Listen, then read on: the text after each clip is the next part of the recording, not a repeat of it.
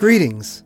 You're listening to the daily podcast of St. Mark Lutheran Church in Bemidji, Minnesota, a practical daily dip into the Word of God. We are excited that you have joined us to listen and consider the Word of God from wherever and whenever you are listening. I pray that the eyes of your heart may be enlightened in order that you may know the hope to which He has called you, the riches of His glorious inheritance in His holy people and His incomparably great power for us who believe. This near daily podcast is composed of a series of short but deep daily devotionals based upon the two year lectionary from the Bible. On Sundays, this podcast features sermons from two different Wisconsin evangelical Lutheran churches located in the Great Lakes and Midwest region. So pause the world around you, take a breath, be still, and listen to the word of the Lord. And now, without further ado, let us ponder today's meditation. James chapter 1, verses 16 to 21. Don't be deceived, my dear brothers and sisters. Every good and perfect gift is from above, coming down from the Father of the heavenly lights, who does not change like shifting shadows. He chose to give us birth through the word of truth that we might be a kind of first fruits of all he created. My dear brothers and sisters, take note of this. Everyone should be quick to listen, slow to speak, and slow to become angry, because human anger does not produce the righteousness that God desires. Therefore, get rid of all moral filth and the evil that is so prevalent, and humbly accept the word planted in you, which can save you. In the name of the crucified and risen Jesus, Amen. Today, the focus of God's Word inspired to the Lord's brother James are these of the text He chose to give us birth through the Word of truth, that we might be a kind of first fruits of all He created. He, God, willed to give us birth. A wonderful reminder from James of what Jesus said to Nicodemus Very truly I tell you, no one can enter the kingdom of God unless they are born of water and the Spirit. Flesh gives birth to flesh, but the Spirit gives birth to spirit. Born again. God's Spirit creating new life through God's word of truth, this time not breathed into man's face, but poured upon him by water and God's word, accomplished in the name of the Father, the Son, and the Holy Spirit. He saved us through this washing of rebirth and renewal by the Holy Spirit, baptized into Christ Jesus. Renewed is that person. A whole new creation with a new life, a new heart, a person who counts themselves dead to sin and alive to God in Christ Jesus. The old sinful nature is drowned and dies. The new creation puts that old sinful nature to death every day through repentance and faith, so that the new person in Christ comes forth to arise and to live, so that, having been justified by his grace, we might become heirs, having the hope of eternal life. We were buried with Christ Jesus through baptism into death, in order that, just as Christ was raised from the dead through the glory of the Father, we too may live a new life. For this is a trustworthy saying, a saying, a word of God's truth.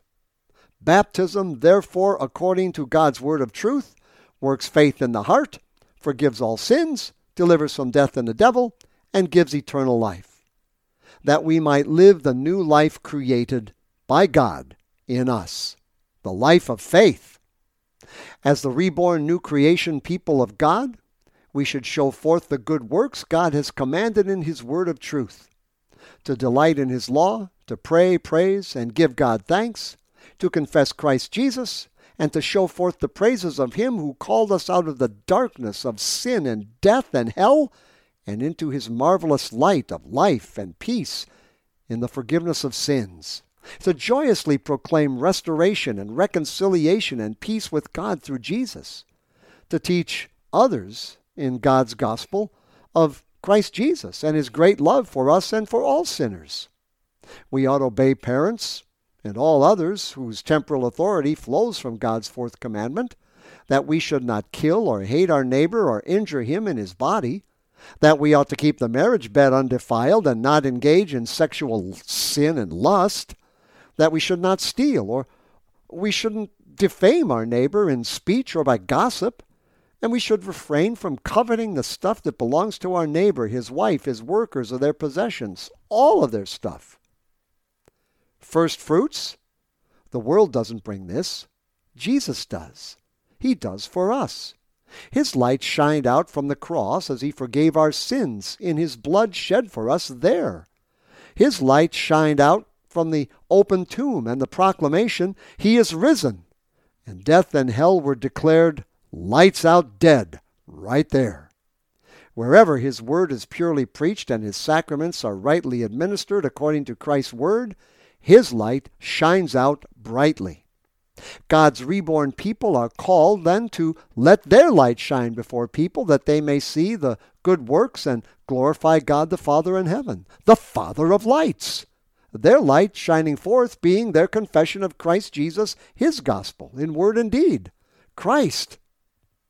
Why would one, freed by Jesus then from the worldly and its ways of dealings, which neither offer God's Christ the forgiveness of sins or victory over death or eternal life or, or anything of God, why would that person neglect so great a salvation and given so great a new creation gift in the triune God Himself, uh, the forgiveness of sins in Christ and every other good and complete gift that comes down from the Father of lights? Why would that person want to go back to sin and death all over again and abandon God's word of truth for another word, a different word, that only delivers death and hell?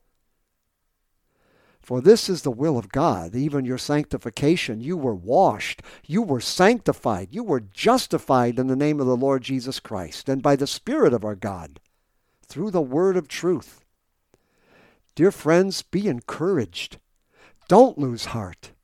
Henceforth there is laid up for you the crown of righteousness with which the Lord, the righteous judge, will award to you on that day, and not only to you, but all who have loved his appearing.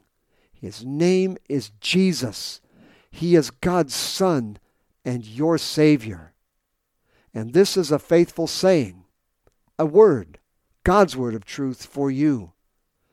Jesus has forgiven all your sins. Don't doubt it. Only believe. In Jesus' saving name. Amen. That's all there is for today, but we are so happy you took a few moments out of your busy day to listen to God's Word with us. Please consider subscribing to our podcast to hear more devotions like this, Monday through Friday, and to hear our Sunday sermons as well. We also cordially invite you to join us for church every week at 8 a.m. and 10:30 a.m. on Sunday mornings. If you would like more information about our church and its ministry, please visit our website at www.stmarksbemidji.org.